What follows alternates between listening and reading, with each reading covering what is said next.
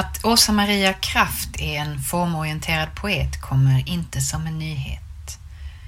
Oaktat om det rör sig om konceptdikter med utgångspunkt i gnostiska evangelier, Robert Sand, Jungfru helgon i ständig hög konversation mellan jungfrurs huvuden det sker, autofiktivt berättande om födelse och död som i Ex Libris och Handen som lägger ner kransen eller kärleksskildringar som i diktaten och självpornografi finns det i hennes diktning alltid ett element av formalistisk experimentlusta.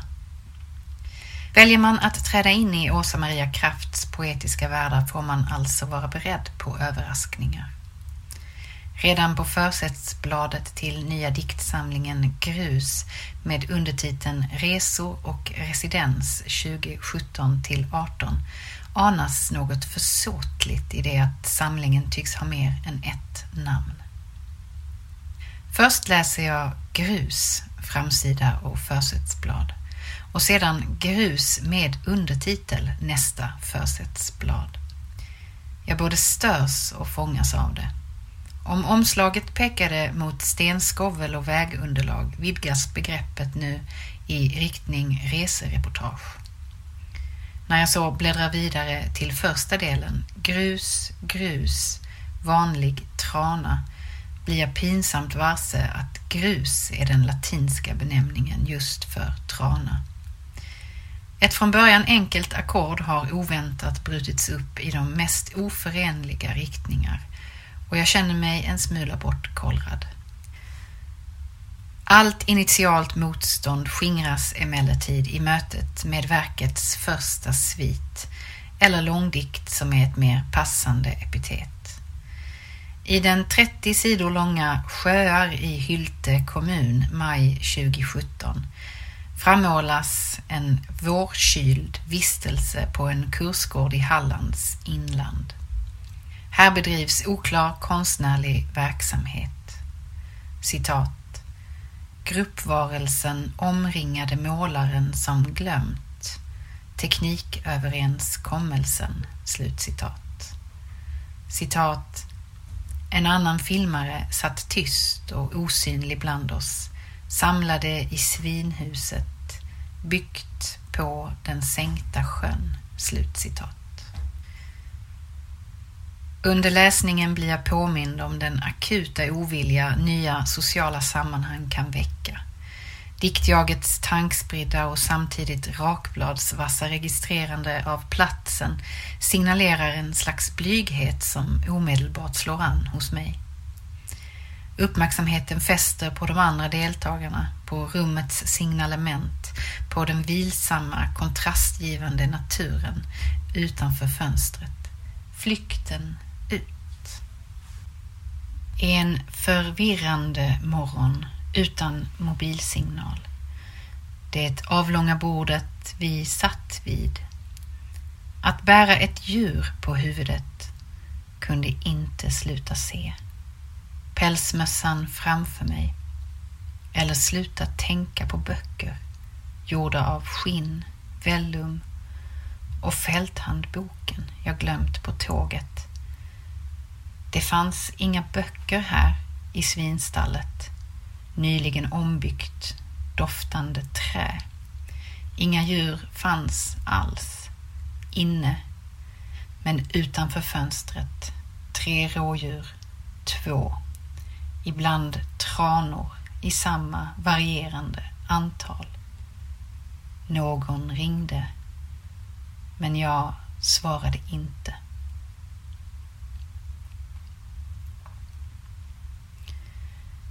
Den flödande raka formen ger dikten en är av tankeflykt som befann vi oss i ett diktjagets stream of consciousness. Det skapar oväntad identifikation, som ville texten göra mig till medtänkare. Så bekantar jag mig i en slags symbios med diktjagets flackande uppmärksamhet med allt från Hylte kommuns geologiska ärbildning, citat en högre sjö, sänkt på 1800-talet. En fantomsjö, slutcitat. Till dess kulturella trauman, citat, de förlorade, de utflyttade eller inflyttade, osynliga, dolda under annan växtlighet, kvinnan de spärrade in. Slutcitat. Ställt mot människans underliga företag och lustiga artefakter, konstgjorda sjöar, renoverade kursgårdar, konstprydda vägrondeller, blir det dimhöljda halländska skogslandskapet märkligt levande. Det är ett hylte på en gång mystiskt och evigt som står framför mig, på en gång mänskligt trevande i sina rörande försök att sudda bort avfolkningsstämpeln. Girigt, nästan andäktigt slukar jag denna öppningsdikt.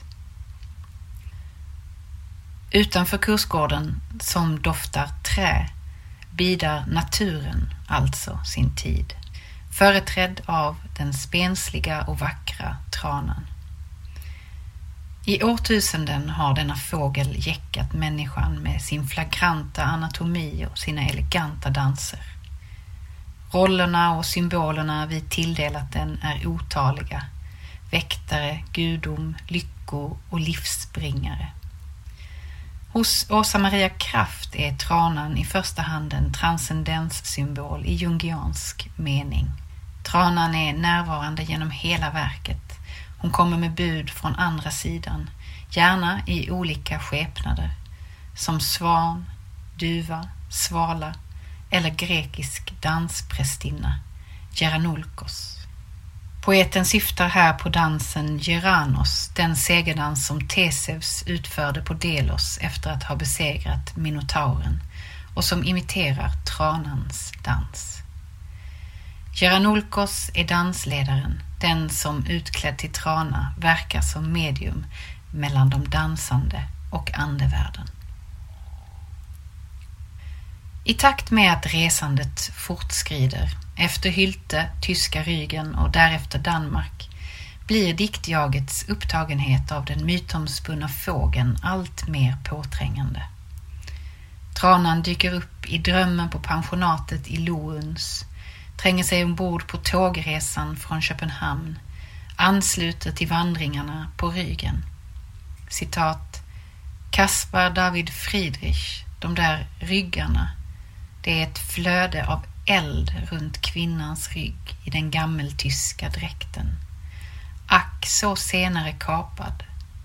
Melankolin kapar de aldrig, sade tranan, sade Geranulkos. Slutcitat.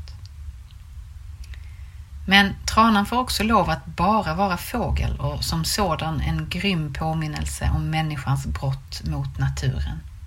Citat.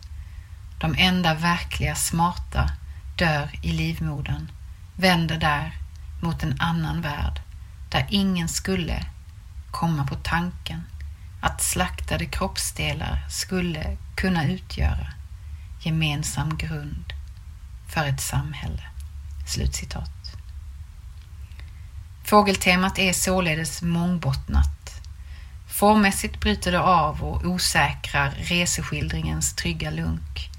Idémässigt ger det oss en ramberättelse. Den om diktjagets resa mot andlig befrielse, men också om människans destruktiva och ostoppbara framfart på jorden. I samlingens andra del, Grus Virgo, Jungfrutrana, har den vanliga tranan lämnat plats för en mer sällsynt art, jungfrutranan. Resan går denna gång till Italien, men tankarna rör sig i riktning från det platsbundna mot det metafysiska. Vilket också manifesterar sig i formen. Sviten är skriven som en förseglad cirkel, där den första och sista strofen är identiska. Tranan talar till diktjaget från toalettkaklet i form av en duva. Försöker uppenbara det för människan förborgade. Kakelduvan säger All luft har ett mjukare lager att vila i. Alla tider möts där. Du ser oss bära klot du tror är äpplen eller guld i skärningspunkten mellan värld och värld.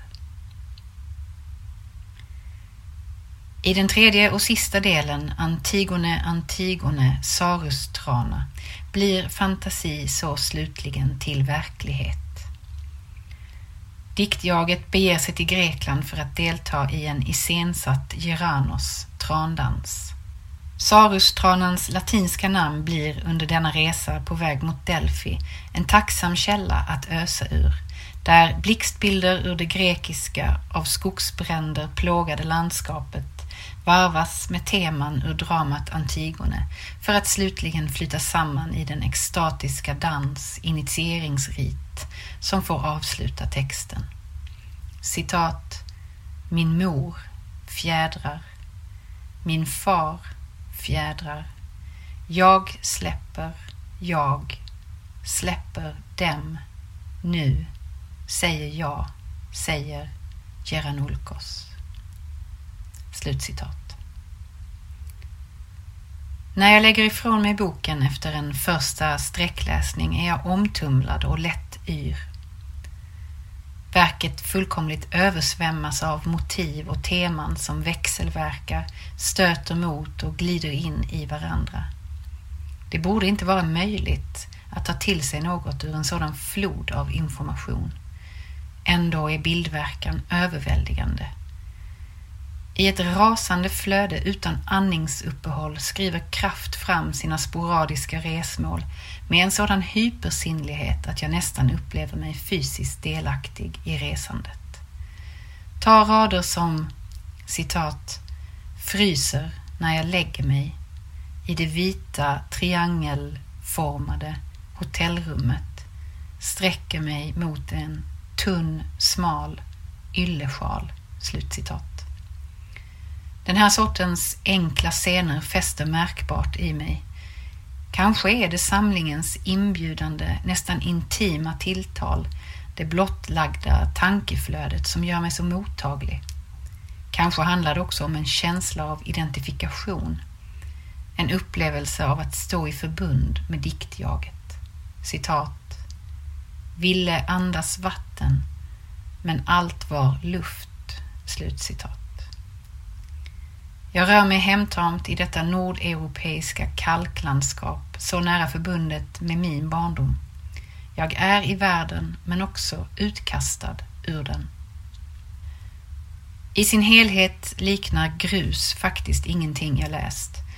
Sett endast till tematik skulle man kunna nämna klassiska Tapeshavet av Gunnar D Hansson som i likhet med Kraft i sin diktning söker frambesvärja en sannare bild av en kartangivelse utifrån en myriad av tematiska infallsvinklar. Geologisk ålder, kulturell särart, personliga minnen. Eller varför inte den i år utgivna Ruiner av Fredrik Nyberg, där utforskandet av en fragmenterad förflutenhet tematiskt juxtapositionerad mot diktjagets akuta klimat, framtidsångest skapar spännande dissonanser.